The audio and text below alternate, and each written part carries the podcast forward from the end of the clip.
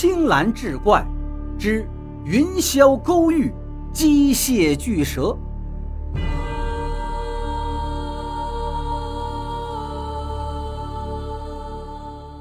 可就在我双脚落地的那一瞬间，整座墓室都震动了起来，四周鸡扩声四起，机关蛇的九个蛇头上的眼睛倏地都亮了起来，紧接着蛇身也开始活动了。九个蛇头摆向了我们，不停地吐出青铜的蛇信。巨大的机关蛇就这么从空中砸了下来，溅起的尘土让我们咳嗽不止。还没等我们反应过来，九个巨大的蛇头就直直地扑了过来。都这么大的蛇了，怎么还是这个招数？我心中骂了一句：“向后滚去！”青铜铸成的蛇无坚不摧。拿工兵铲砸他，除了感觉虎口被震得生疼外，并不能带给他任何的伤害。无奈之下，我们只能本能地躲避着青铜巨兽的攻击。但即便如此，我们还都是挂了彩。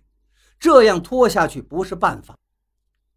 我心一横，绕到蛇身处，用工兵铲砍了几下，没有来得及顾及身后，却被蛇头一下子将我甩飞出去。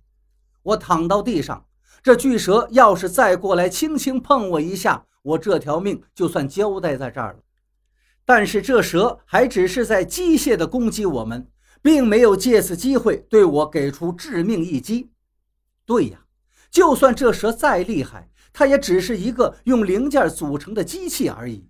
只要能想办法破坏它的关键部位，就可以让它停止运转了。想到这儿。我一边应付着几个蛇头的进攻，一边仔细观察机关蛇运转的情况。皇天不负有心人，我发现机关蛇的蛇头在摆动的时候，蛇身有个部位会微微凸起，也就是说，九个蛇头的机构连接点就在那。这就好比现在汽车的轮轴，靠这个带动机构的活动。果然，蛇尾部位也是同样的道理。有一个机构点把九条尾巴连接在一处。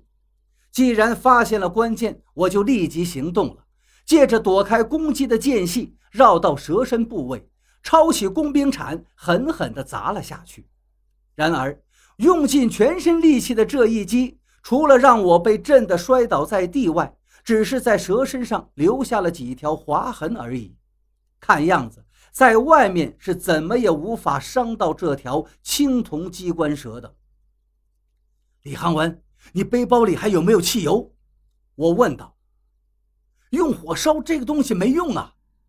李航文顶着蛇头的攻击回答道：“你只管扔给我就行了。”接到了汽油，我立即打开，浇到了青铜蛇身上，特别是它的两个机构点，我浇的格外多。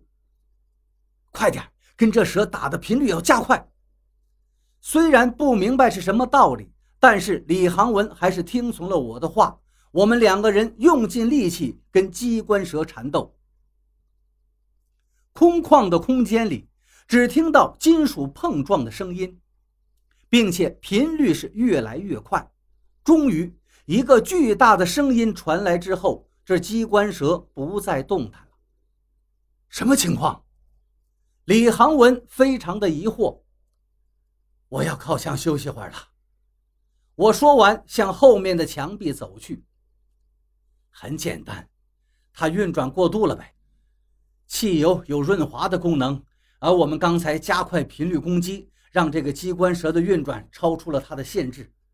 东西给我，我让你死的好看点没想到李航文绕到我背后，用枪顶住了我。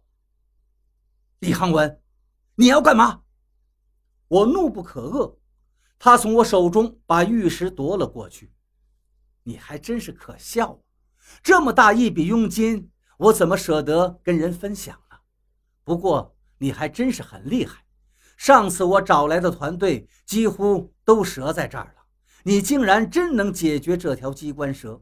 可惜呀，跟你那个笨蛋师傅一样，还是太蠢了。我突然明白了，他们两个曾经下来过，但是任务失败了。而且师傅的死可能也是李航文插手所致。你这不是很可笑吗？我一边说话分散他的注意，转身一个肘击让他后退了几步，然后一个翻滚跑到了另一边。趁着李航文没有反应过来，我把刚才从棺材里抓到的木屑丢向了他。他眼睛吃痛，我借机迅速把匕首插进了他的心口。那次事件之后，我就金盆洗手，不再参与任何江湖纷争了。那师傅，你是怎么发现他们两个设计陷害你的呢？听完我的故事，小徒弟徐运强放下手中的水杯，对故事中的很多事情表示不解。还有啊，最后那个云霄勾玉到哪儿去了？我从床下拿出了那块勾玉，只见勾玉内部玉髓流转，仿佛在勾玉里还有另外一个世界一样。奇门遁甲中，景门又叫轮回之门。可能当时我看到的景象，就是他们前一次下墓的情景吧。突然，徐运强束缚住了我的四肢，抓起水杯砸到了我的头上，并且从我手中夺走了云霄勾玉，然后他又将我的头狠狠地撞到了桌子角上。师傅，跟您老说了多少次了，让您慢点走路，您怎么就是不听啊？徐运强说完，拿出手机拨了一个电话。我在意识渐渐模糊中听到他说：“云霄勾玉已经拿到了，任务完成。”